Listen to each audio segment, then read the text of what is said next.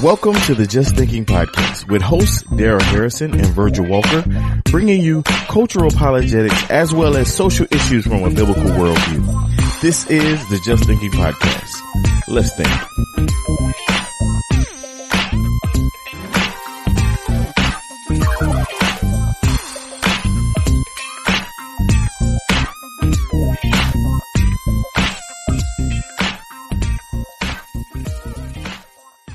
The topic being discussed in this episode of the Just Thinking Podcast may not be suitable for young children. Parental discretion is strongly advised. We're back. It's another edition of the Just Thinking Podcast. I am Virgil Walker. And I am Darrell Harrison. What's going on, Omaheezy? What's going on, my quarantine on, brother? No. Kicking it to you live from the quarantine. What's going on, man? Out there, out there where you are in uh, man, Santa Clarita. Listen, out here, out here in Santa Clarita, man, Southern California. I think I've lost track of time, big time, bro. I think what's today, right. April sixty-sixth? Right, I think it's right. something like that or something, some right, weird thing. Right, like- right. Right, right, right, right, right. From the quarantine. Man, what, what's today? What's today? April thirteenth, right? Monday, April thirteenth. Right. That's so the Just Thinking Podcast. Right. But, uh, now we're doing great, man. You know, California, at least here in L A. County, where I live, I don't live in L A proper, but Santa Clarita, Valencia is L A. County. And mm-hmm. last week, L A. County extended their, what they call safer at home. Mm-hmm. They extended their safer at home mandate. So we got another month of this, bro. Wow, a month. We got another month of this quarantine. Good night. Hopefully they eat something. I hear y'all are doing better though with all the numbers and everything like that. And so maybe it'll, maybe they'll ease some of the restrictions a little bit more soon, you know, sooner than, than a month from now. Who knows? Well, you know, I, I was telling you off the air that for an introvert like me, a natural introvert like me, right, having to stay inside away from everybody, dude, this is like the, the next best thing to heaven. Right. For me. So I got, I have no complaints whatsoever. People don't no know that. Man. I'm doing people fantastic. People don't know that about you, man. They, they hear you on the podcast. This is kind of what they get. And, you know, you're, you're all in, you know, we, we, we split the time, but, but, but mainly it's, it's heavily driven by the, your direction. And nobody would know that the reality is you would rather be off the mic in your writing, quiet as kept, doing your own thing, you know? Yep. Yep, that's me. That's me. Yeah. Background, yep. In the shadows, you know, no spotlight whatsoever. That's that's innately the kind of person I am. Right, um, right. Very uh, introspective, very thoughtful. Uh, but, you know, a, a, a platform like this, because, again, those who have been listeners to the Just Thinking Podcast for the two years that we've been doing this, they know mm-hmm. that when uh, Dwayne Atkinson, who whose idea this podcast was, mm-hmm. when Dwayne approached me about uh, doing the podcast initially, I turned it down. I said, no, right, right. No, because that's not my, you know, that's not my space. I don't really feel comfortable in that sort of, uh, lane, mm-hmm. if you will. But, uh, praise God. You and I were just talking off the air about just how humbling it is to see what God has done, uh, yeah. through this podcast, through this yeah. ministry. And, and many of our listeners refer to it as a ministry, though you and I may not refer to it in those terms, but we, we definitely understand what they mean based on especially some of the testimonies that we've gotten right. for, from folks about how the podcast is ministered to them. Right. Right. Uh, during the, the two years that we've been doing this. But yeah, um, no, I, I would rather, uh, be off the mic than on it. Right. Right. And, and personality wise, we're, we're opposite. I love, man, get me in the front. Hey, let me do yeah. my thing. I'm, I'm more the preacher. I, hey, let's go. Yeah. But, uh, On the, in, in this, in this role, man, I, I, I, I'm definitely, I'm, I'm robbing to your Batman, play the back seat. And truth be told, man, I have thoroughly enjoyed the ride all along the way. Been good. Well, I'll tell you what, we're going to see how much longer this ride lasts, my man, Omaha, as, after this episode today. Yeah. And the topic we're dealing with in this episode is, is heavy. Yeah, it is. Heavy. It is. Mm-hmm. Uh, and, and you know, if, if, if nothing else, right, Omaha, if nothing else, the Just Thinking Podcast has built a reputation for not shying away from dealing with difficult topics. Absolutely. Okay. This episode here today that we're doing on Monday, April thirteenth, twenty twenty is no different. Okay. As we're addressing one of the most difficult and sensitive topics we've dealt with in the two years that you and I have been doing this podcast together. And that topic is, drum roll, mm. pornography in the church. Yeah. Pornography in the church. Now, as you know, Omaha, as a lead up to this episode, and frankly, as a matter of prudence, to be honest with you, I tweeted an advisory, okay, a, a disclaimer, if you will, to inform our listeners about the sensitive nature of the subject matter we be discussing today, and out of particular consideration for our listeners who might be in the presence of young children, especially given this present covid nineteen milieu in which we all find ourselves, I tweeted an advisory to strongly urge our listeners to employ parental guidance while listening to this episode. But I want to take a couple moments to share with our listeners some unexpected responses that I received to that advisory that I tweeted out a few days ago. So these are direct quotes. Folks who who follow me on Twitter, uh, these are direct verbatim responses to that that parental guidance advisory that I tweeted out a few days ago. Mm-hmm. One person responded uh in this way, quote, "Thank you for addressing this subject. Porn destroyed my marriage. Sometimes it still hurts to even say that word. Now I'm vigilantly fighting to protect my son from falling into the same fate. People don't understand how destructive porn is to the human mind," unquote. Another person responded, "As a pastor, in the last fifteen years of marital counseling I have done with marriages in crisis, internet porn is the single greatest recurring issue we've dealt with. There is no close second," unquote. Another response, "Thank you for addressing this. I can't wait to listen. I hope many come to understand the ramifications of this sin in marriage," unquote. Another comment was, quote, "Can't wait to listen, brother. I pray this episode is beneficial for everyone listening who struggles. Internet porn is like a chain on your mind that seeps into all other aspects of your life. It negatively affects your spiritual walk and actually desanctifies you," unquote. Mm-hmm. Two more quotes, two more comments I want to quote here. "Thanks, Darrell and Virgil, for taking this on. Many churches choose to ignore this. Praying for wisdom for you guys and looking forward to seeing how God will use this episode to shine the light of Christ on this elephant in the church," mm-hmm. unquote.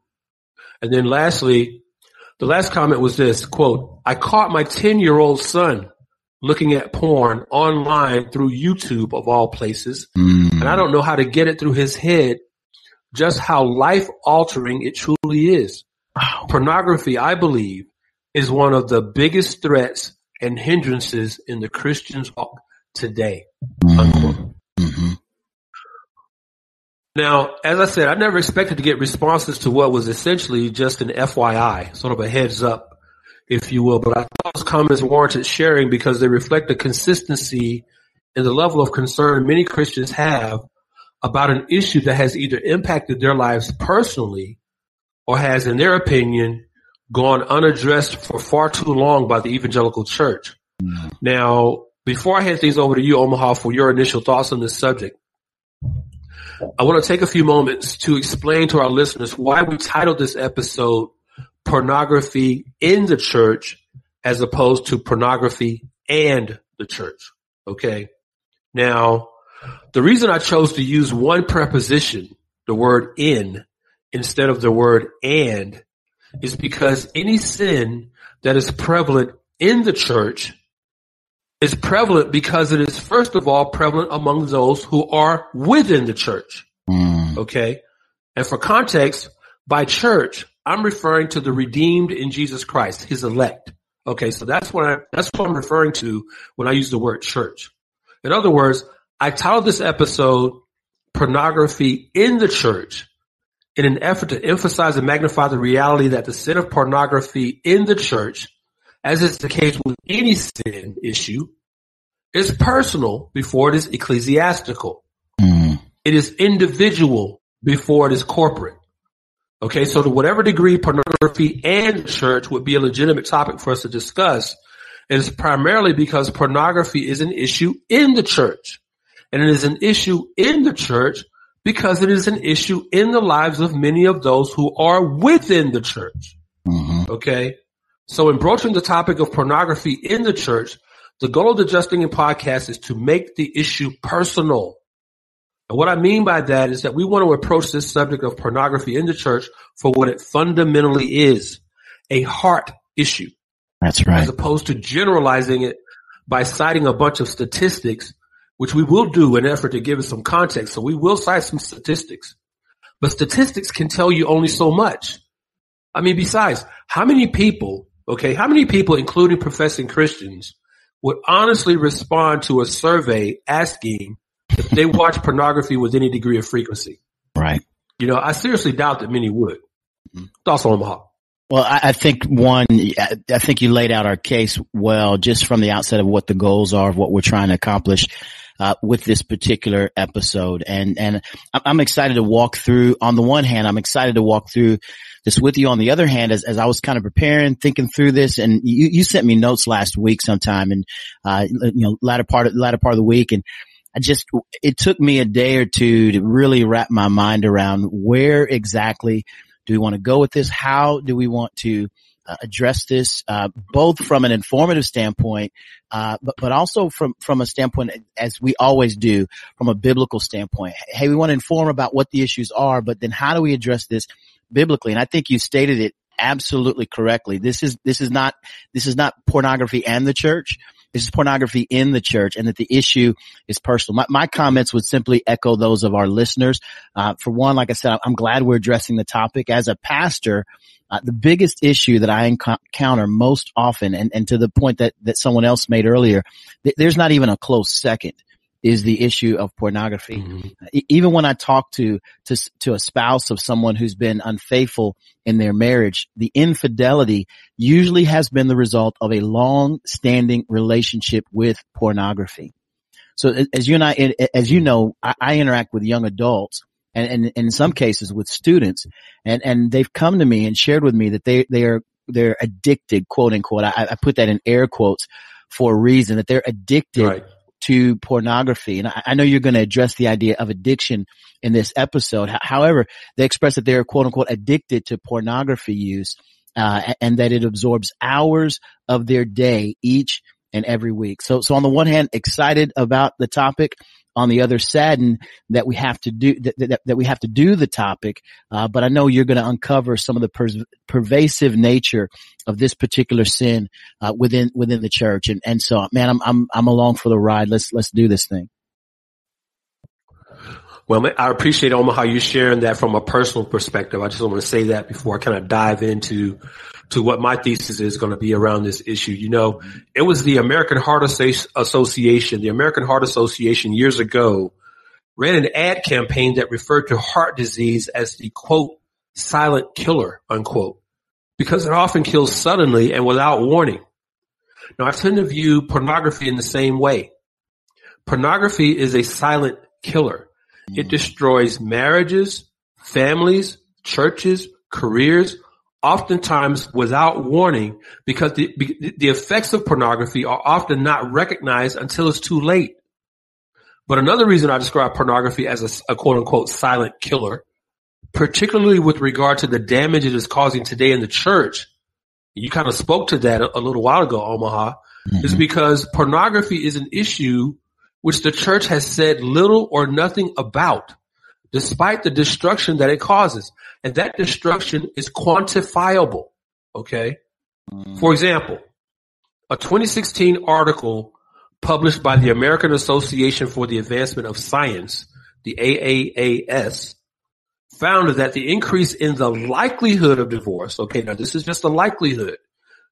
This organization found that the increase in the likelihood of divorce doubled from five percent to ten percent among married men who watched pornography, and tripled from six percent to eighteen percent among married women who watched pornography. Mm. Data from the National Coalition for the Protection of Children and Families reported these statistics. Listen to these numbers. This is from the National Coalition for the Protection of Children and Families. forty-seven percent of families in the United States reported that pornography is a serious problem in their home.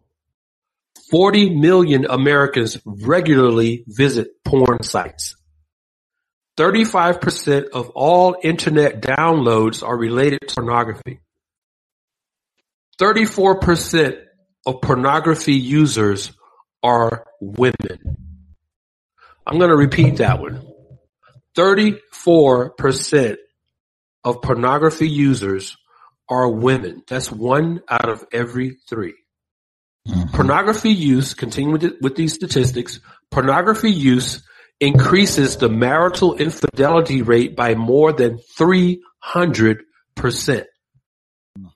forty percent of people identified as quote-unquote sex addicts divorce from their spouse. forty percent. fifty-eight percent of pornography users suffer considerable financial loss, and about thirty-three percent of them end up losing their jobs. Wow. Okay, so those were numbers from the National Coalition for the Protection of Children and Families. Here's some additional numbers. These numbers are from an organization called Recovery Village. Recovery Village is a secular entity that delivers comprehensive treatment services for substance abuse and co-occurring mental health disorders. So according to Recovery Village, twelve percent of all internet content is pornographic. Problematic pornography, and I'll go into defining that term here in just a second. Excuse me. Problematic pornography use affects approximately eight percent of the U S population. And now, based on the current U S population, that eight percent equates to twenty-six million people. twenty-six million suffer from problematic pornography use. Continuing with these numbers from Recovery Village, people who are addicted to internet pornography spend at least eleven to twelve hours viewing pornography online every week. Mm-hmm. The average age of first exposure, the average age of first exposure to pornography is now only eleven years old. As much as ninety-three percent of boys Okay, as much as ninety-three percent of boys and sixty-two percent of girls first see pornography before they turn eighteen. Mm. Early exposure to pornography is directly correlated with increased pornography use and addiction to pornography later in life. sixty-eight percent of divorce cases involve one spouse meeting his or her extramarital partner over the internet, while fifty-six percent of divorces involve one spouse having a quote-unquote obsessive interest in pornogra- pornographic websites. Those were stats from Recovery Village. Now listen to these numbers from the website webroot dot com. According to webroot dot com, every second of every day, thirty thousand users, that's one point eight million people per minute, are watching pornography on the internet. Webroot dot com says that an average of three thousand one hundred dollars is being spent on pornography on the internet every second of every day. That nearly four hundred people are typing the word adult into an internet search engine every second of every day. Wow. I've got two more groups of, of statistics for our listeners to tune in on. And again, this is just, these numbers are to just help establish the breadth and depth of this problem around the world.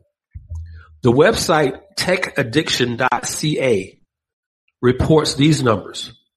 twenty percent of men and thirteen percent of women admit to watching pornography online at work.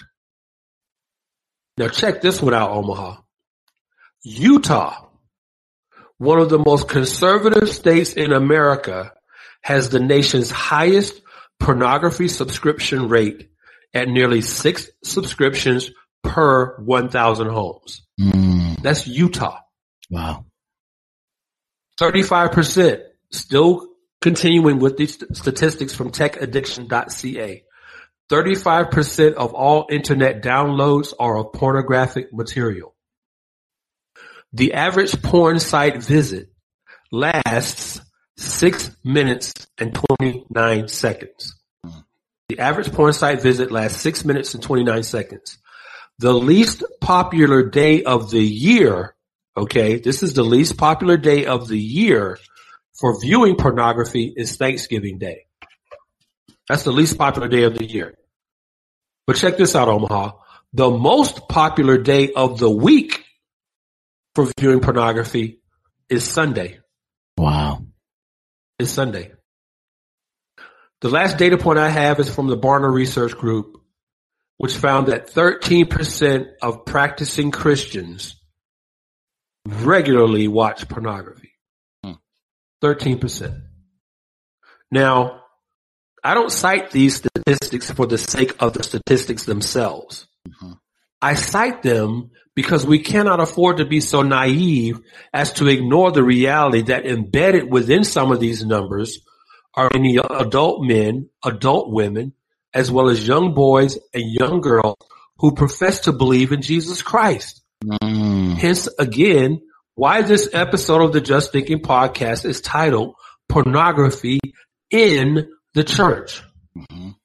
Thoughts, Omaha? Wow, man, that was a, that was incredible to walk through all, all of the data points that you had. One of the things I love about what you said before you started um, was when you said that what's happening in the church is silence is deafening. For one, that was kind of a point that you made, and then two, that that right. the the root of the issue is quantifiable, and and then you quantified it. I mean, right. with Without, without, yep. without any, any ambiguity about it. it it's crystal clear. And, and I, I had to pause when you said that because I thought, man, we, he's right about that. Like, who's talking about this to a great degree with, with regularity?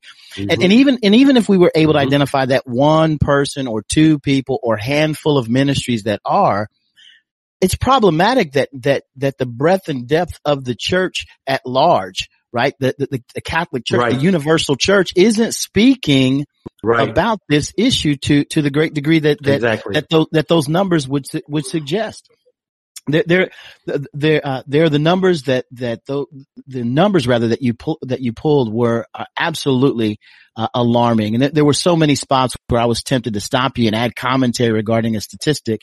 For example, you said forty-seven percent of families in the United States reported that pornography is a serious problem in their home. Now I'm trying to figure out, how do you define a serious problem? Like what, what is, right? I mean, is it not serious if you view it this many times? How serious is it when you view, if you view it right. that many times? I mean, what, yeah. what, well, and I know, I know you're going to address that to, to a greater degree later on. Problematic pornography, it, you, you stated problematic pornography use affects approximately eight percent of the U S population. That's, that's problematic on two fronts. Problematic pornography, like what is problematic pornography? And then two, are, are there homes where problematic pornography doesn't impact the home? I mean, so, so, so on two different fronts, as you laid that statistic out, I thought about, I thought about the people who are responding and how, what their, what their worldview is. It has, has great impact on how they're responding to these particular questions. Uh, the, the words problematic pornography use, it presupposes the idea that there's another kind of use of pornography that might be all right, right? Mm-hmm. Great point.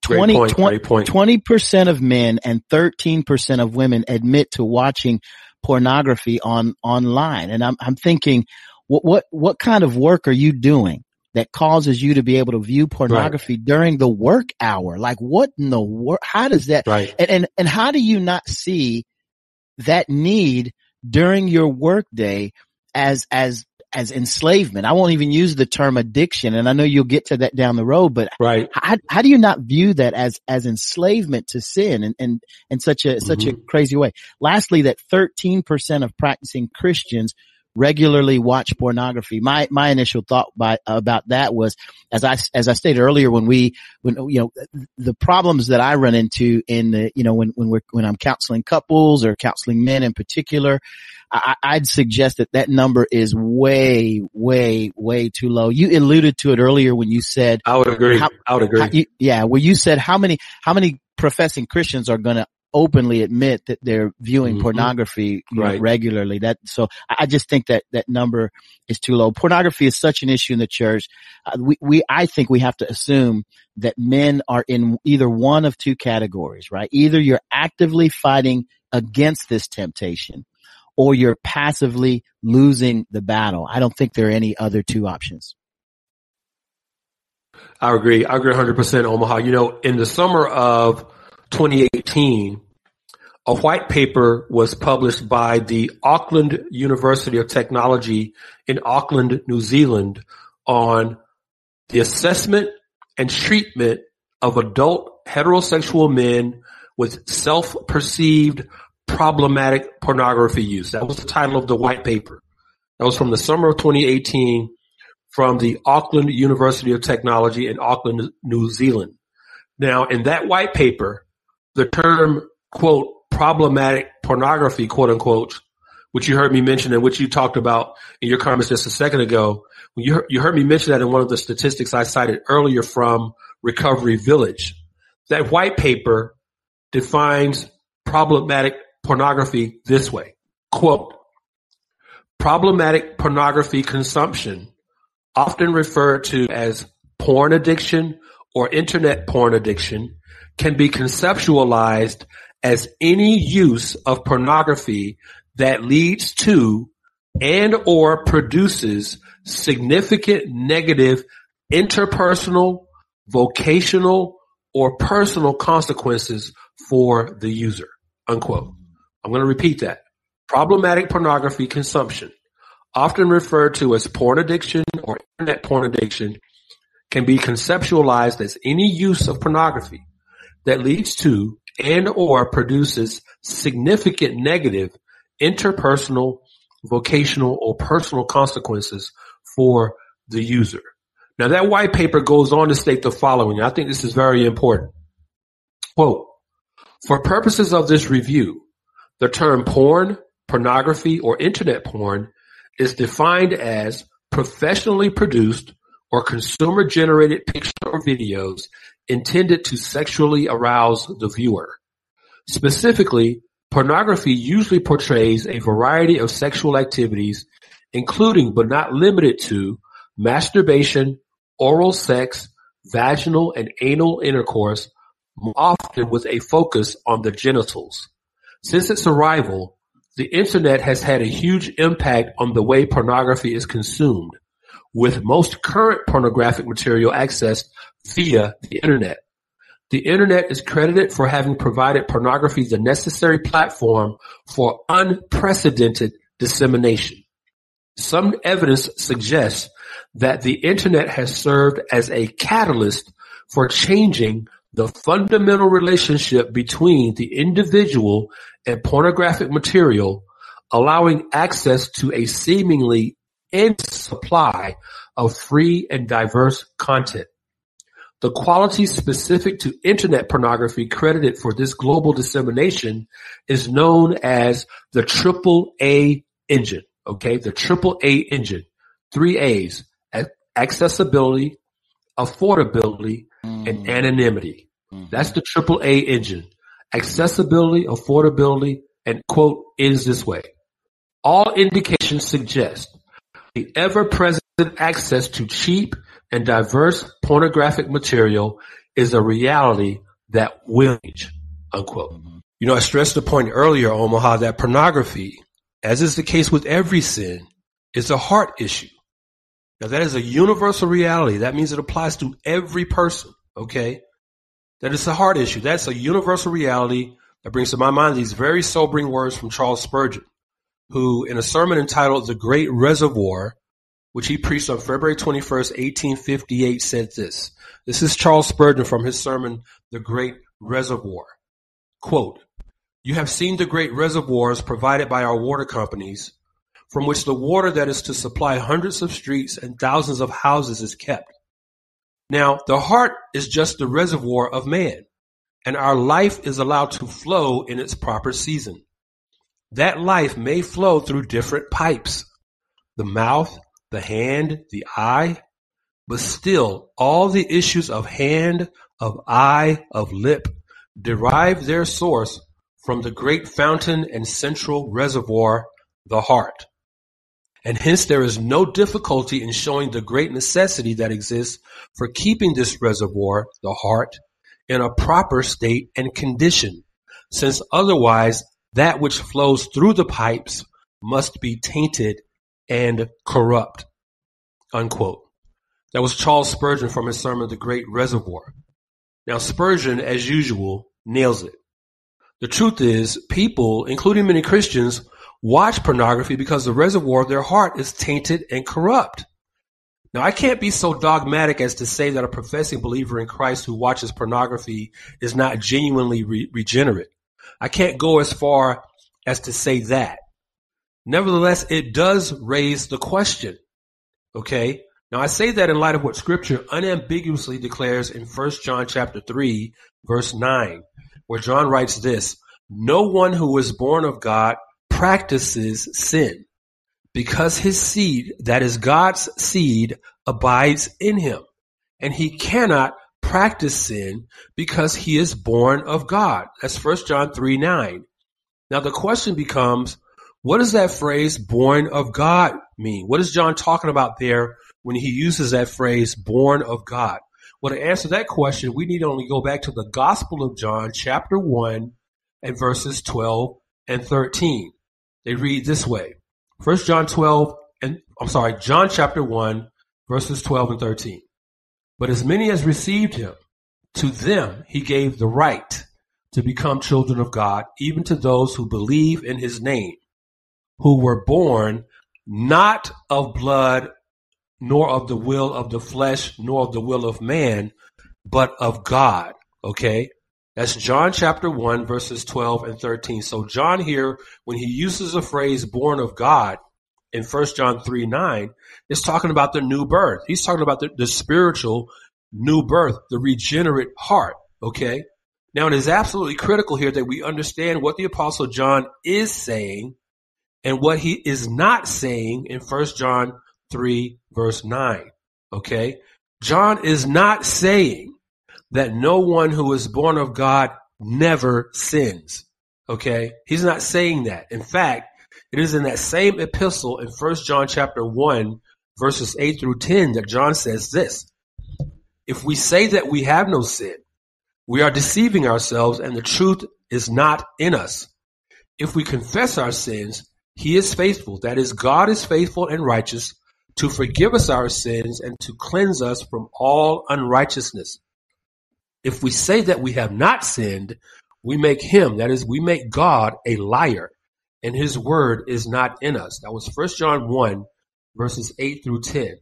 Now, the pronoun "we" in First John one eight, where John says, "If we say that we have no sin," the "we" there is believers, okay? So in First John three nine, John is not saying that believers in Christ never sin. He is not advocating in that text the heresy of Christian perfection or what is known as the doctrine of entire sanctification. But what John clearly is saying is that no truly regenerate believer in Christ practices sin as a matter of habit or lifestyle. He's clearly saying that. So now in First John three nine, I just want to make this a side note. In First John three nine, the word "practices," that verb "practices," is the Greek verb poieo. That's spelled P O I E O. That verb poieo means to do, to produce, to make, to bring forth, to commit, to cause, or to perform. Okay? So no one who is truly a regenerate follower of Jesus Christ habitually performs or commits sins as a practice of lifestyle. Okay? In First John two four, the scriptures declare that the one who says, "I have come to know him," which is to say that the one who claims to believe in Jesus Christ, the one who claim, who says rather, "I have come to know him," and does not keep his commandments is a liar, and the truth is not in him. That's First John two four. So in light of these words from the Apostle John in First John two four, the one who says, "I have come to know him," and does not keep his commandments, the question then becomes, well, what are the commandments that believers in Christ are expected to keep? Well, one of those commandments is found in First Thessalonians chapter four, verses three through five, where the Apostle Paul says this, for, for this is the will of God, your sanctification, that is, that you abstain from sexual immorality, that each of you know how to possess his own vessel in sanctification and honor, not in lustful passion like the Gentiles or unbelievers who do not know God. That's First Thessalonians four, verses three through five. Now, in commenting on those words of the Apostle Paul in First Thessalonians four, the eighteenth century Bible commentator Matthew Henry said this, quote, this is a caution against uncleanness, sexual immorality being a sin directly contrary to sanctification, or that holy walking to which Paul so earnestly exhorts them. This caution is expressed and also enforced by many arguments. It is expressed in the words, you should abstain from fornication, that's verse three, by which we are to understand all uncleanness whatsoever, either in a married or unmarried state. Adultery is, of course, included, though fornication is particularly mentioned, and other sorts of uncleanness are also forbidden, of which it is a shame even to speak, though they are done by too many in secret. For example, watching pornography. Here he con- continues, speech and behavior is contrary to the command of God in the Decalogue and contrary to that holiness which the gospel requires. There are several arguments to enforce this caution, as this branch of sanctification, that is sexual purity, in particular is the will of God. It is the will of God in general that we should be holy, because he that called us is holy, and because we are chosen unto salvation through the sanctification of the Spirit. And not only does God require holiness in the heart, but also purity in our bodies, and that we should cleanse ourselves from all filthiness, both of flesh and spirit. That's Second Corinthians seven one. Whenever the body is, as it ought to be, devoted to God, and dedicated and set apart for him, it should be kept clean and pure for his service. And as chastity is one of one branch of our sanctification, so this is one thing which God commands in his law, and what his grace affects in all true believers. Unquote. That was Matthew Henry commenting on First Thessalonians chapter four. Omaha, thoughts on that?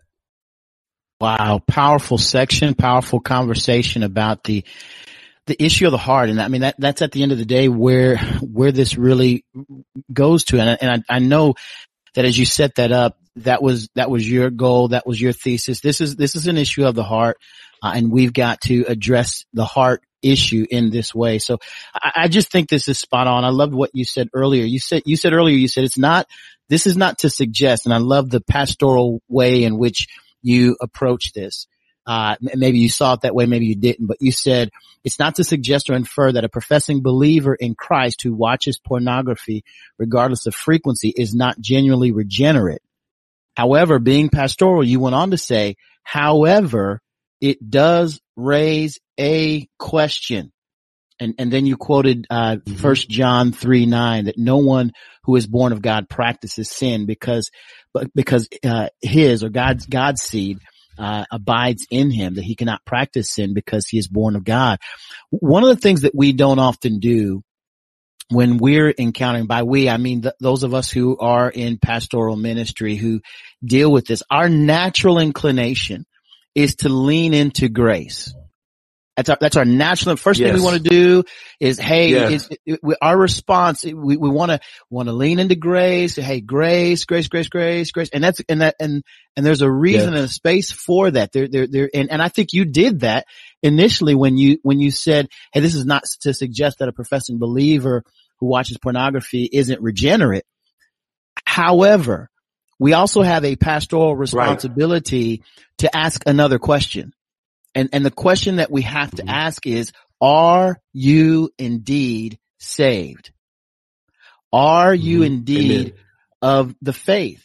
You know, whenever I've had the opportunity to counsel someone who comes in and says, I'm addicted to pornography, and again, I use addicted in, in air quotes, they seem to want to hold on right. to the unique, unique idea that they're truly, that they're truly saved, but that they cannot abandon the practice of pornography use. So that's what they're saying. They're trying to say, mm-hmm. yeah, I'm yeah. saved, but, but I just can't, I, I'm addicted. I cannot abandon the practice of pornography use. Some of these same people, if you ask, they would unequivocally agree that there is no such thing as gay Christian, right? So if you ask these right. people, hey, do you, do you believe that there's gay, uh, someone could be gay Christian? They say, no, there's no way.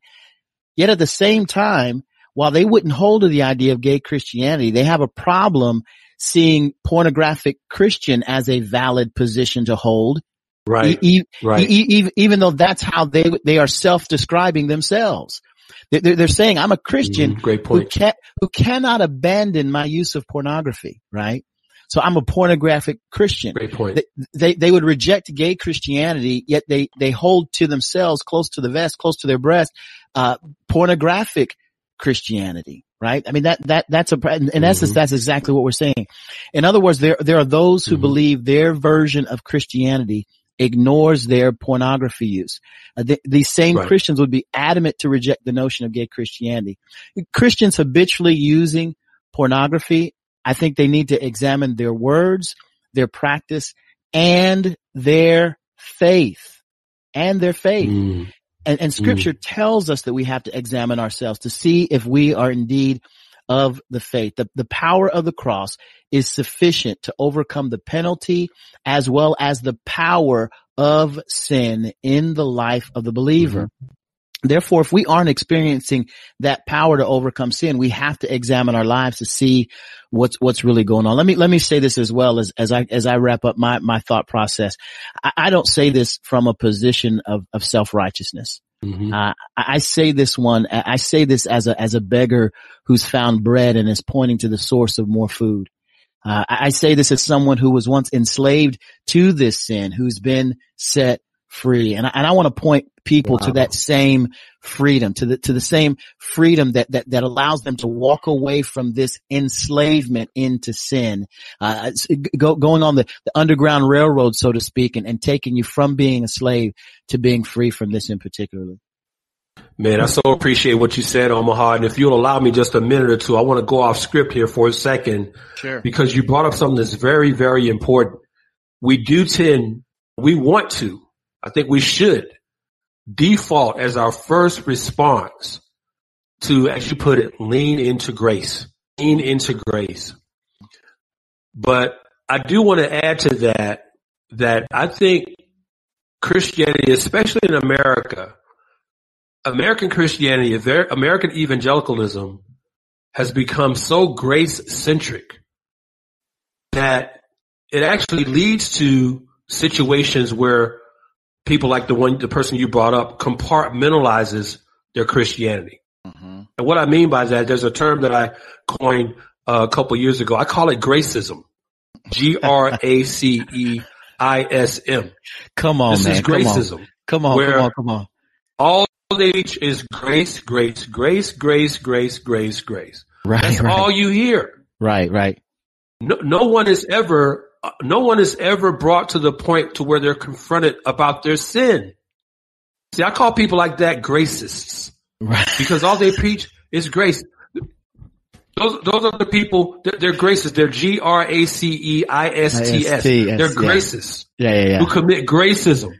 They, they, they're guilty of the sin of gracism because you, you take, for example, Jesus' encounter with the woman at the well, mm-hmm. the Samaritan woman at the well. Mm-hmm. This do. I love that passage in John four. I love it. That may that may be my favorite passage in the entire New Testament, John chapter four, where Jesus engages the Samaritan woman. Mm-hmm. What does Jesus do? Right. He doesn't just ask her what the weather is. Hey, how you doing? How's everything going?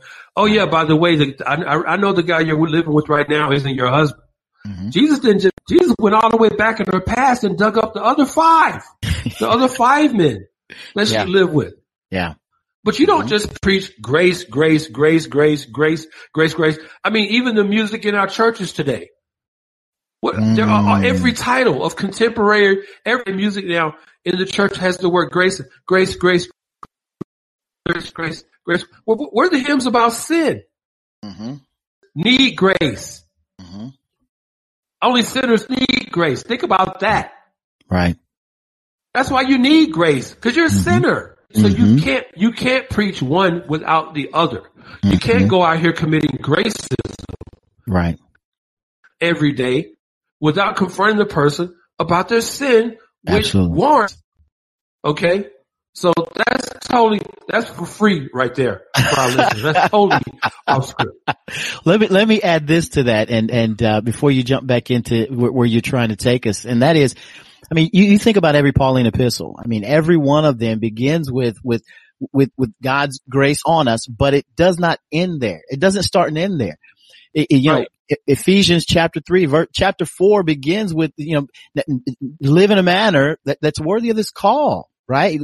Live in a way that, that right. honors the grace you've been given. And then it walks you through the manner in which you should live. And it's often chapter five begins telling you avoid sexual immorality over and over and over again. I mean, you could, you could right. walk through every Pauline epistle and find a space in which Paul stops with, stops with, with theology proper, uh, or, or, or some aspect of, of, of, of salvation and says, now that you know this, you, you gotta live differently. You, you, you, you're going to have to live right. differently, not in an effort to obtain what God's already provided for you through his son, but, but to, but as evidence of the fact that you've indeed received the clearest understanding and the measure of, of, of regeneration God intends for your heart to have. Yeah. And I, if I could just add one more building block, man, we're totally off script here, but it's cool. It's our show. No problem. Listen, the point you're making reminds me of what Peter says in First Peter chapter one. I'm going to have to read verses one and two here, but the emphasis is on the latter part of verse two. Mm-hmm. Peter, an apostle of Jesus Christ, to those who reside as aliens scattered throughout Pontus, Galatia, Cappadocia, Asia, and Bithynia, who mm-hmm. are chosen according to the foreknowledge of God by the sanctifying work of the Spirit. Now listen to this, the latter mm-hmm. part of verse two. Chosen by the foreknowledge of God to obey Jesus Christ yeah. and be sprinkled with his blood. Yeah, yeah, yeah, yeah. You, you were chosen not only, I love this verse because what does Peter do here? Peter puts salvation and sanctification at the same level. Mm-hmm. You're saved for out there in the future for eternity when you die mm-hmm. and you go to heaven. Mm-hmm. No, you're, you're saved for right now. Mm-hmm. He said, you, God chose you by his foreknowledge to obey. That's the sanctification part. And to be sprinkled with his blood. That's the salvation part. Yeah. Okay. Yeah. Yeah. So, I'll, I'll you just throw, can't, you just cannot. You, I'll throw one let me finish more. Up I'll here, bro, and then I'll go give ahead, it back to you. Go ahead. No, go but ahead. I just want to say this. You can't, again, this is to my gracists out there. You can't just preach grace, grace, grace, grace, grace without also preaching why grace is so critical. Mm-hmm. Mm-hmm. It's critical because we're sinners. Yeah, absolutely. Only sinners need grace. If you're not a sinner, you don't need grace. You're good to go. Mm-hmm. You're good to go without God. Mm-hmm. But that's not me. I'm just talking about me. Right. I'm sure I'm the only one that, that fits that category. Go, go ahead, Omaha. Go ahead. I was just going to add. I mean, did, did we cue the hammer? We might have no, cued the mascot. We might, we might as well cue the mascot. I, I, I'd add to that. I mean, you were in the same lane. Automatically, my mind went to Ephesians one, three, and four. I mean, we, we automatically look at that as, okay, this is, this is the salvific plan of God the Father before the foundation of the world, right? But we, we, if, if we're not careful, we'll neglect what he's called us to. Uh, Ephesians chapter one, verse three, blessed be the God and Father of our Lord Jesus Christ, who has blessed us in Christ with every spiritual blessing in heavenly places. Verse four, even as he chose us in him before the foundation of the world, but it goes on to say that we should be holy and blameless right. before him. That, that, that, that's absolutely right. what, what that states. The whole purpose of, of the salvific work doesn't stop at simply the regeneration of your heart or the, or the experience of, of eternal life, but that you would be called to be conformed into the image of his son. And see, Omaha, isn't it amazing that we have people who call themselves Christians out there who get angry with you and me for pointing out what we just did, mm. that God has called you to be holy. No, that God has called you to obey. We got people out here who will be angry with us for that. See, I call those folks philologians. They're not theologians. They're philologians. Philologians, because they let their emotions, their emotions shape their theology. So they're, they're philologians. That's F E E L L O G I A N S. Yeah, yeah, yeah. yeah they're, they're, they're philologians. They're not I love theologians. It. I love it. Love it. The, the, the, the, but every, every believer is a theologian. Every believer is a theologian, and you have to set your uh, your feelings aside. Matter of fact, your feelings need to be mortified. Mm. Don't just set them aside. Your feelings need to be killed, because this is what the gospel teaches. God didn't just call you to save you in some uh, a, a, a kind of potted plant kind of existence. That's good. No, yeah, that's he good. expects that's you good. to obey him. Okay, so don't be a philologian. Be a theologian, theologian, and, and accept the entire God. You just can't pick and choose uh, and, and segment it out. Uh, in, in your example earlier, which I thought was brilliant, where the guy would person would disavow gay Christianity, but right, would totally right. accept uh, pornographic Christian because right. it, it, it it gives them a loophole, if you will, an asterisk right. to the right. gospel uh, to to live and still carry out their sinful predilection. Absolutely. Okay. Absolutely. So, all right. So back on script. Unless there's something else you want to add, Omaha. Do you want to add no, anything bro, else? No, no, no. It's Go our show, man. We, we can do what right. we want. All right. So, so you and I are both biblical counselors, Omaha. You kind of alluded mm-hmm. to that earlier, and I think you'll yep. agree when I say that.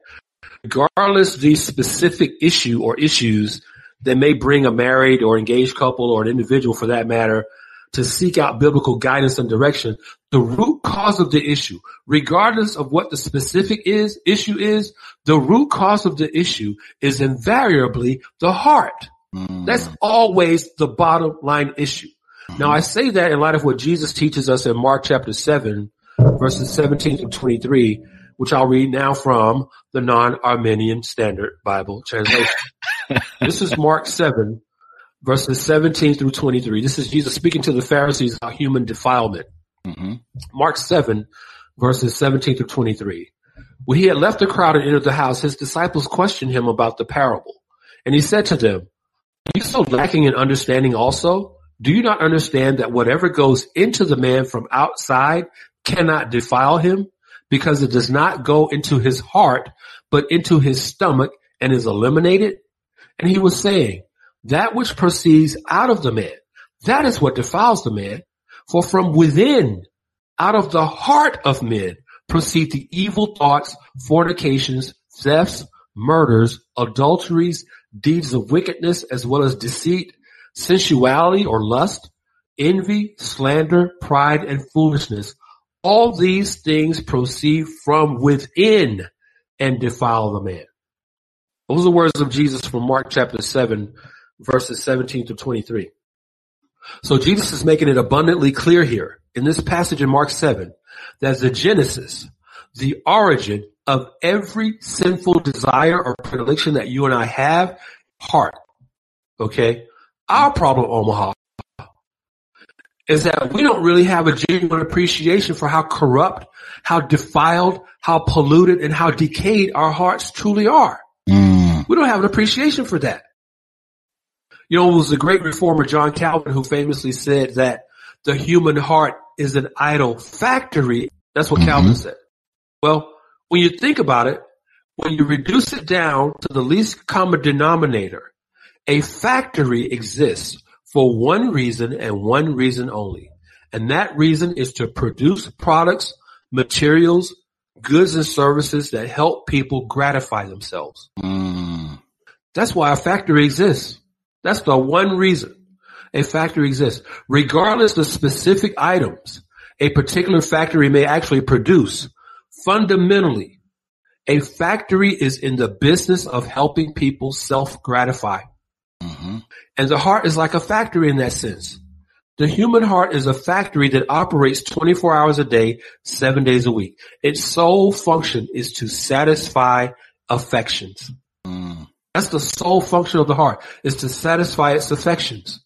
That is all the heart does twenty-four seven. But the affections that are produced by the factory of our heart are so innately corrupt that we live to satisfy only ourselves. And that is idol worship. Mm-hmm. What the person who engages in pornography needs to understand is that he or she is first and foremost, above all else, an idolater. Pornography is merely one manifest, one manifestation of that idolatry in their life. Okay, so pornography is just one evidence of the idolatry that's going on in their life. Mm-hmm. You know, it was the Puritan theologian John Flavel who said this. Flavel said, "Verily, we know not what an evil it is to indulge ourselves and to make an idol of our will." That was John Flavel. We do not know what an evil it is to indulge ourselves and to make an idol of our will. The third century Christian scholar Origen said this. Origen said, what each one honors before all else, what before all things he admires and loves, this for him is God. That was Origen. Mm. The Canadian preacher and theologian A B Simpson said this. Simpson said, as long as you want anything very much, especially more than you want God, it is an idol. Mm. A B Simpson. So again, the person who engages in pornography is an idolater. Mm-hmm. And idolatry is a matter of the affections that are produced in the factories of our hearts. Mm-hmm. We're all familiar with the words of Jeremiah seventeen nine, which declares the truth about ourselves that we don't want to admit. Right. That the heart is more deceitful The heart is more deceitful than all else and is desperately sick. Who can understand it? Jeremiah seventeen nine. In that verse, in Jeremiah seventeen nine, God poses to Jeremiah one of the most profound rhetorical questions to be found in all of Scripture. The answer to which, of course, is that no one can understand the heart. No one can understand it. That is precisely why Charles Spurgeon said, surely the heart is a chameleon. Mm.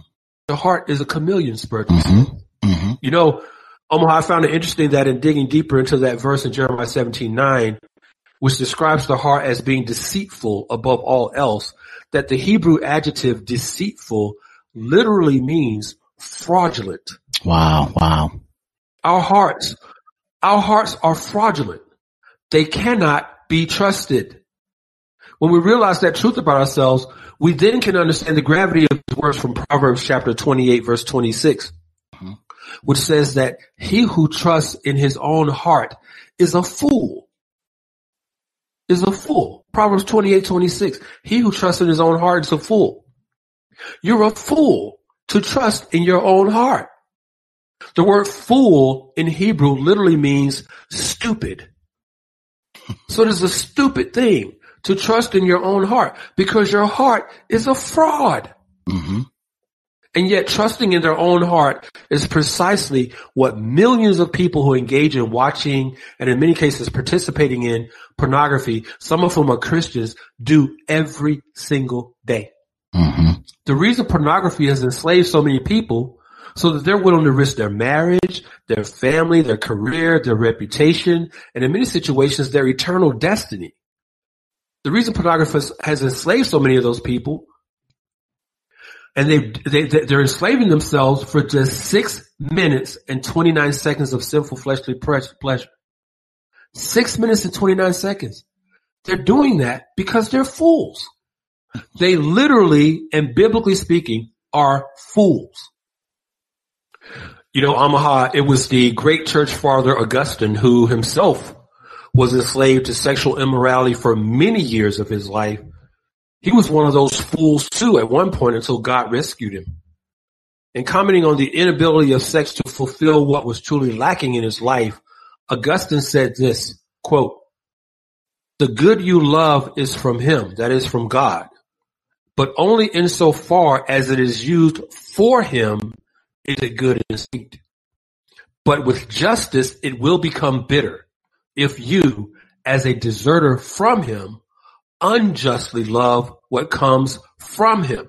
Mm. Whither do you walk? Farther and farther along these hard and toilsome roads. There is no rest to be found where you seek it. Seek what you seek, but it lies not where you seek it. You seek a happy life in the land of death, but it is not there. How can you find a happy life where there is no life? Unquote. That was Augustine. How can you find, oh my gosh, this question is so amazing. How can you find a happy life where there is no life? Augustine asked. Now, Augustine was a man who knows what he's talking about when it comes to sexual immorality. He knows what he's talking about. God brought him to such a realization that he's asking, how can you find a happy life where there is no life?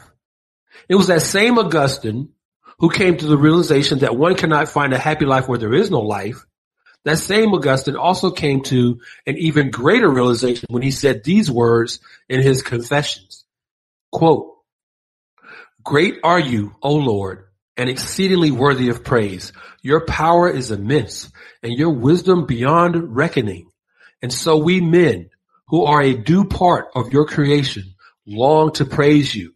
We also carry our mortality about with us, carry the evidence of our sin, and with it the proof you arouse us, so that praising you may bring us joy, because you have made us and drawn us to yourself. And the heart is restless until it rests in you."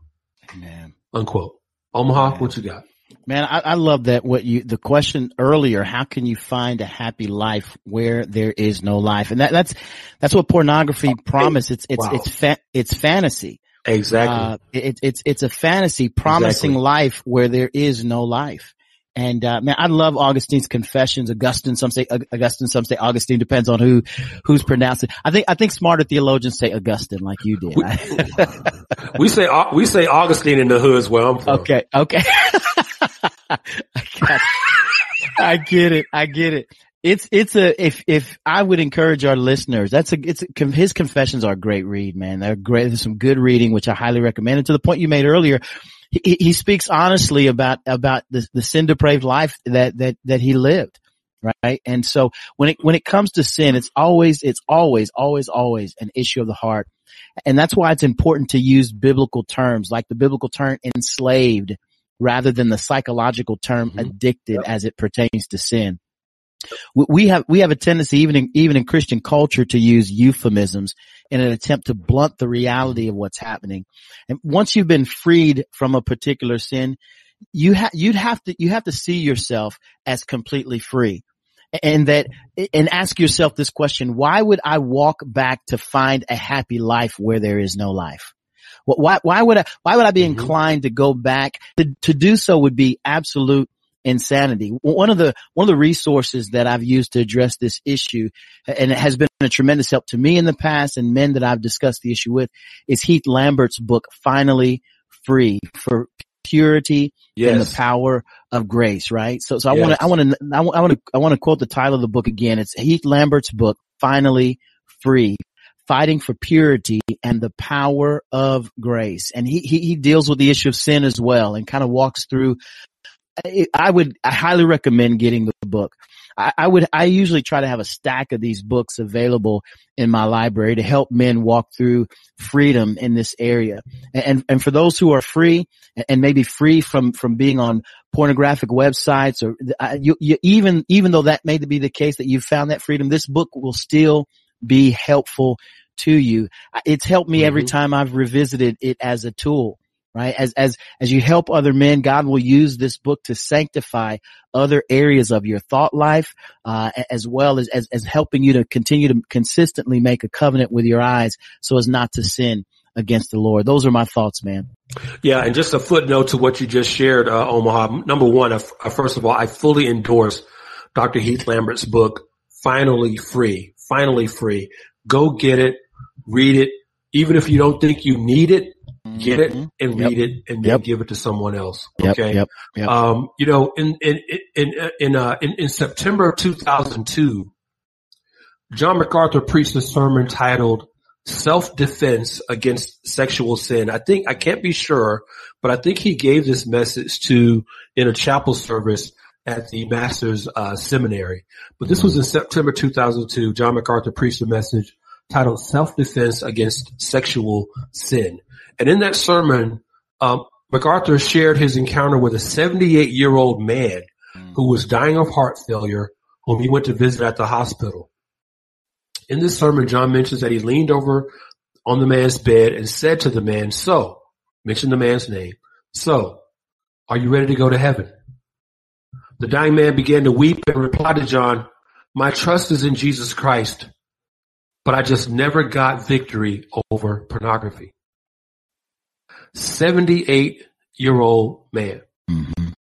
Later in that same sermon, John MacArthur says something so profound that I think every Christian should think very seriously about what he said. I'm going to quote to you what John MacArthur said later on in that sermon, Self-Defense Against Sexual Sin. Again, this is from September of two thousand two. Quote, you have expectations that I, as a man of God, as a teacher of the Word of God, as the president of a college that bears the name of Jesus Christ, you have expectations of me that legitimately would establish the fact that I should live a godly life. I should live in holiness and godly sincerity. You have that expectation of me. That expectation of me is a point of accountability. Mm-hmm. And if you have it, and you're here for a time and gone, and the faculty are here all the time, they have it on an enduring basis. Mm-hmm. And then there are people around me, people that I work with here, and they have expectations of me, and so do the other people that I work with in the various ministries. So do the elders of Grace Church, and so does the congregation there. I have a lot of accountability there. My wife, she thinks that I should do everything I preach perfectly. I tell her, honey, I preach a better message than I can live. Mm-hmm. I mean, give me some slack, just a little. That's a lot of accountability. My children hold me accountable.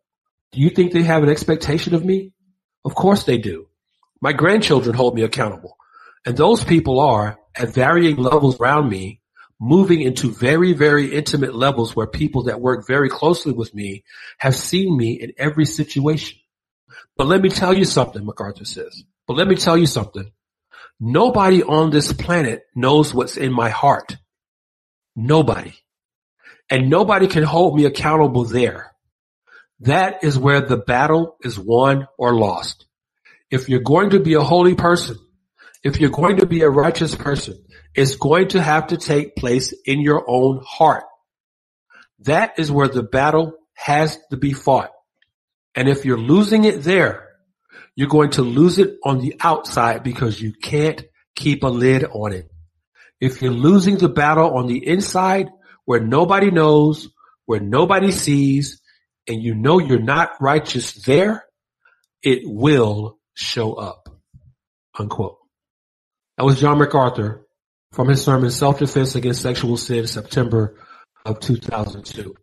Mm-hmm.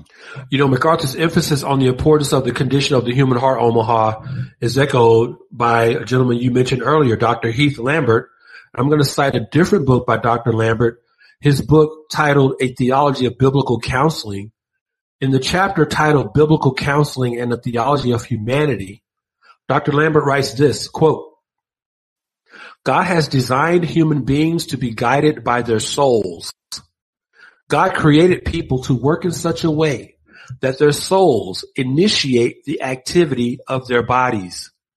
This idea that the body is guided and steered the soul is one that the biblical counseling movement has emphasized.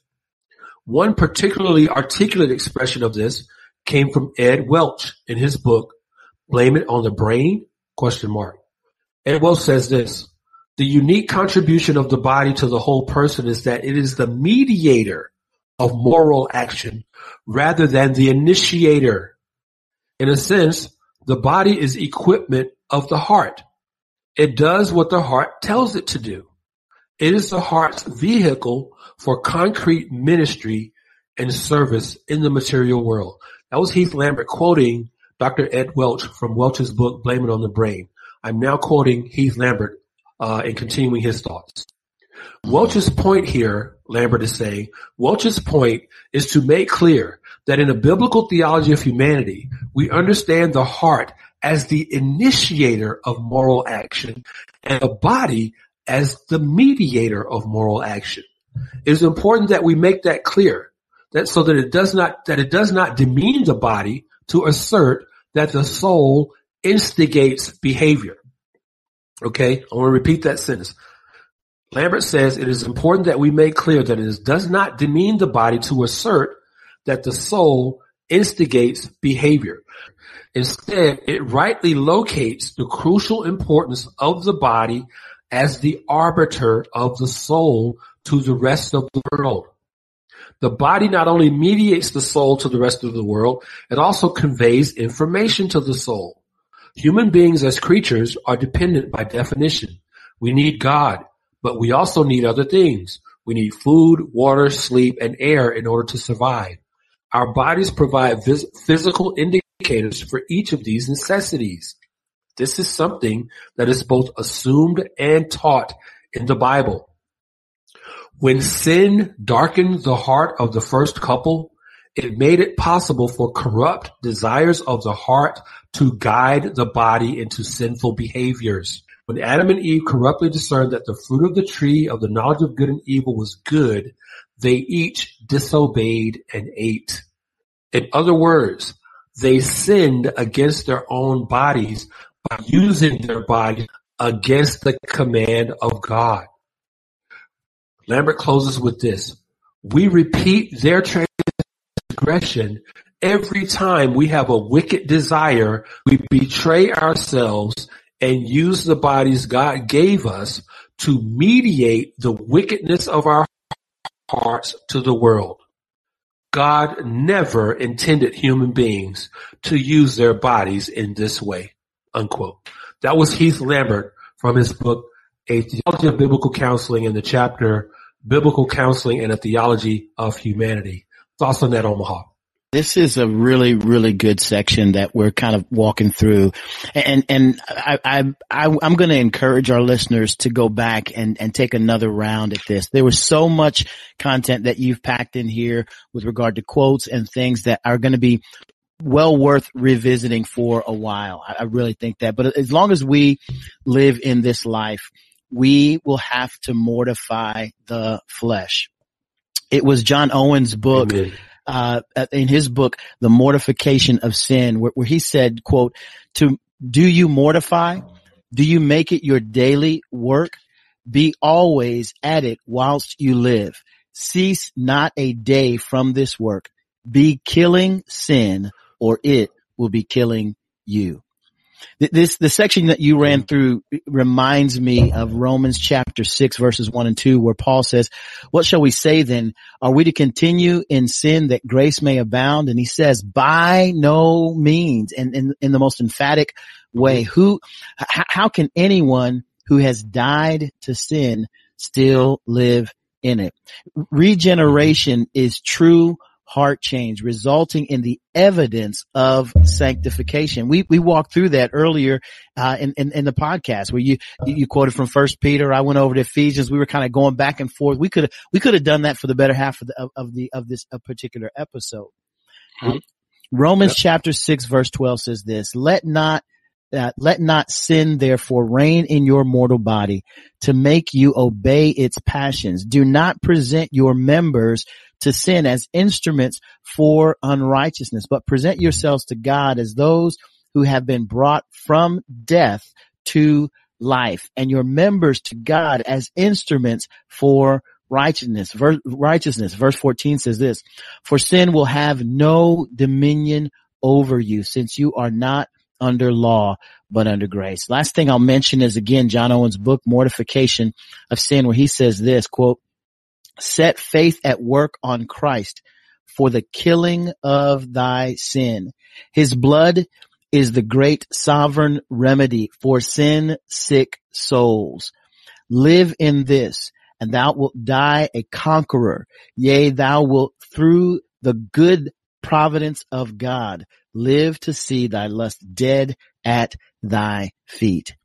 End quote. I, I just think that that's just a, a powerful way to kind of sum up this section by saying we, we have to be actively in pursuit of making sure that we leverage the full benefit of the cross, which was not only for the payment of our sin, but to overcome and the penalty of our sin, but to overcome uh, the, the power of sin in the life of the believer. Amen, brother. Well said, Omaha. Well said. You know, when you consider the statistics that we cited earlier in this episode, Omaha, particularly the fact that literally every second of every day, every second of every day, thirty thousand people at least, and again, that's one point eight million people every minute, are watching pornography online. I'm hard-pressed to come up with another example of volitional human behavior that so demonstrably reflects the depravity of the human condition than does pornography. Mm. I emphasize volitional behavior. To be certain, every sin involves the heart. I said that earlier. Every sin involves the heart, the mind, and the will. But there's something about the allurement and the enticement of sexual indulgence and gratification that engages those dimensions of our personhood in ways that nothing else does. I think this is exactly why the Apostle Paul warns us in First Corinthians six eighteen to flee immorality.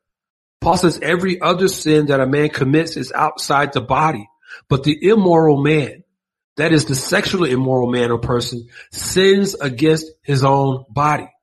And likewise, in James chapter one, verses fourteen and fifteen, James says this, but each one is tempted when he is carried away and enticed by his own lust.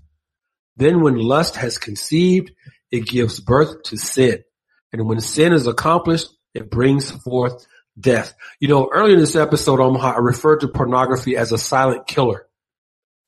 I say that because the effects of pornography predominantly affects us on the inside, where no one sees it. And yet it brings to fruition exactly the kind of death that James is talking about in the passage I just read. Pornography brings forth death. Not necessarily in the physical sense always. Nevertheless, pornography is spiritual suicide. Mm. Pornography is spiritual suicide. Mm-hmm. Though it may not destroy the physical body, pornography always destroys the soul. Always. Absolutely. Because it eats away at you from the inside. You know, a prime example is that nearly eighty-year-old man who John MacArthur alluded to in the sermon I quoted from earlier, who took his struggle with pornography all the way to his grave. Listen to this statement from Charles Spurgeon. Mm-hmm. Spurgeon says this. He's talking about lust here. Spurgeon's talking about lust, and he says this. My soul, see here the danger of gratified passions. They are the janitors of hell. Wow. yeah, yeah. I, I, I'm pausing. My soul, see here the danger of gratified passions. They are the janitors of hell. You know, as we begin to draw this episode of the Just Podcast to a close, Omaha, I want to speak directly. I want to speak directly as, as if we haven't been speaking directly to them up to this point. But I want to speak directly to that Christian brother or sister who is under the destructive yoke. Been keeping your pornography a secret to this point, or at least you think you've been keeping it a secret. You think you've been keeping it a secret to this point. But I want you to know, and I say this in the spirit of Ephesians fourteen, four fifteen, speaking the truth in love, my brother or sister, there are no secret sins. There are no secret sins. There is no such thing as a secret sin. Listen to what God himself says in Jeremiah chapter twenty-three, verse twenty-four. Can a man hide? Let me, let me pause right here, Omaha, and say, one day I want to do a Bible study on all the rhetorical questions in the Bible. Mm-hmm. Just the rhetorical questions. I just want to study the rhetorical. If you just look at all the rhetorical questions in scripture, they're just amazing. Here's another one that God poses in Jeremiah twenty-three, verse twenty-four. Can a man hide himself in hiding places so I do not see him, declares the Lord?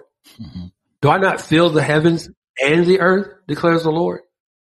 In John five, Jesus encounters a man who had been paralyzed thirty-eight years.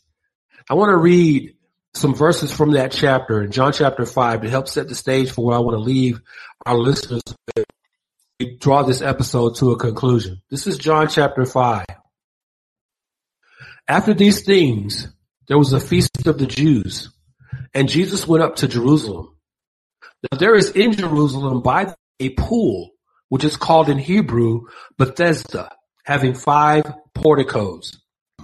In these lay a multitude of those who are sick, blind, lame and withered. A man was there who had been ill for thirty-eight years. When Jesus saw him lying there and knew that he had already been a long time in that condition, Jesus said to him, "Do you wish to get well?" That was John chapter five. Do you wish to get well? That's good. That is the question I have for you today, my brother and sister, who is living under this yoke, living in enslavement to the sin of pornography. Do you wish to get well? Do you wish to get well? The gospel of Jesus Christ, and you alluded to this earlier, Omaha, the gospel of Jesus Christ is powerful, not only to save you from your sin, but to free you from your enslavement to that sin. Mm-hmm. Listen to what Paul says in Galatians five, verse one. It was for freedom that Christ set us free. Therefore, keep standing firm and do not be subject again to a yoke of slavery. Mm. Verse thirteen of Galatians five. For you were called to freedom, brethren, only do not to an opportunity for the flesh. Verse sixteen of Galatians five. But I say, walk, and you will not carry out the desires of the flesh. Verse seventeen, Galatians five. For the flesh sets its desire against the spirit, and the spirit against the flesh. For these are in opposition to one another, so that you may not do the things that you please. There are no secret sins, my brother and sister. The Puritan theologian Thomas Watson, in his book, Watson is my favorite Puritan. Mm-hmm. Watson says in his book, The Great Gain of God- Godliness, Watson says this in The Great Gain of Godliness, the snow covers many a dunghill. A snowy white profession of faith covers many a foul heart. The sins of prof- even more odious. Thistles are bad in a field, but worse in a garden. The sins of the wicked anger God, but the sins of professing believers grieve him. That was Thomas Watson from The Great Gain of Godliness. Now think about this, my dear brother and sister. Think about this. I want you to think seriously about this question. six minutes and twenty-nine seconds of online pornography really worth the spiritual, emotional, physical, and relational price you are paying for your sinful self-gratification? Mm. Is it really worth it? Is it worth the price you're paying right now? And you are paying a price. You're paying a price right now. Now, I ask that question against the backdrop of these words in Ecclesiastes eleven nine. Ecclesiastes eleven nine says, "Rejoice, young man or young woman, during your childhood, and let your pleasant and let your heart be pleasant during the days of young manhood or womanhood. And follow the impulses of your heart and the desires of your eyes. Yet know that God will bring you to judgment for all these things." Hmm. That's Ecclesi- Ecclesiastes eleven nine. Mm-hmm. Now I urge you, in all humility, to repent and forsake your sin today and turn to Christ in obedience to him. God's word says in First John one nine that if we confess our sins, he is faithful and righteous to forgive us our sins and to cleanse us from all unrighteousness. Micah chapter seven verse eighteen says, "Who is a God like you, who pardons iniquity and passes over the rebellious acts of the remnant of his possession? He does not retain his anger forever, because he delights in unchanging love." You know, Virgil, in a couple of minutes, I'm going to ask you to close out this episode of the Just Thinking Podcast with a word of prayer and encouragement for those who are caught up in the shackles of this merciless and destructive sin of pornography. But before I do that, before I do that, I want to leave our listeners with these words from J C. Ryle. J C. Ryle, in his book, Practical Religion, says this: "The things of the soul come first, and the things of the world come second. Anarchy and confusion cease. Unruly passions no longer do each one what is right in his eyes. Christ reigns over the whole man, and each part of him does his proper work. The new heart is the only really light heart, for it is the only heart that is in order. The true Christian has found out his place. He has laid aside his pride and self-will. He sits at the feet of Jesus and is in his right mind. He loves God and loves man, and so he is happy. In heaven, all are happy because all do God's will perfectly. Mm. The nearer a man standard, the happier he will be. The plain truth is that without Christ, there is no happiness in this world. He alone can give the comforter who abides forever. Without him, men never feel warm. He is the light. Without him, men are always in the dark. He is the bread. Without him, men are always starving. He is the living water. Without him, men are always athirst. Give them what you like, Ryle says. Give them what you like. Place them where you please. Surround them with all the comforts you can imagine. It makes no difference. Separate from Christ, the Prince of Peace, a man cannot be happy. And Ryle closes with this. If we love our souls, if we love our souls, we must have nothing to do with amusements that are bound up with sin. Mm. Unquote. J C Ryle from his book, Practical Religion. Yeah. Omaha, you close us out, brother. Absolutely, man. Let's let's let's close with a word of prayer, and and I'll have, I'll have some final thoughts. Father God, we just come to you even now, and our prayer, Lord God, would be that you would use uh, what we've put together in this podcast to your glory. Uh, our prayer would be that those who are struggling with this particular issue would hear your voice, not ours, your voice through the, the proclamation and declaration of the truth of your word, that they would see their sin through the light of the gospel of Jesus Christ, through the gospel, through, through, through the light of scripture. Our prayer would be that by your spirit, you would penetrate their hearts and draw them closer to yourself, that we would, that those who, who continue to, to wrestle with this would wrestle no longer, but would take hold, lay hold to what you have given them on and through the cross, which is the power to overcome sin. I pray, Lord God, for every situation, every circumstance with regard to this particular issue, and pray that you would just, you, you would, you would turn the heart of your people back toward yourself. We ask all of this in Jesus' name. Amen. Well, Amen. I'm glad that we got a chance to run through this, man, and uh I, I look forward to how God will use this in the days to come. And again, my encouragement to all who listen would be to re-listen and then listen to all, all of the resources, all of the all of the the books, the the things that we talked about in this particular podcast will be made available. I also know that we've got some some uh, subscriptions to Covenant Eyes that we'll have in the in the in the show notes. We want to encourage you to take advantage of those tools, to use those, leverage those, to help you walk a life that's God honoring. With that said, as we always say, thank you for joining us on this edition. Tune in next time for the next edition of the Just Thinking Podcast. The Just Thinking Podcast, hosted by Darrell Harrison and Virgil Walker, is a Christ-centered, gospel-focused, and theologically challenging program that boldly and unapologetically addresses social, political, and cultural issues from a biblical worldview.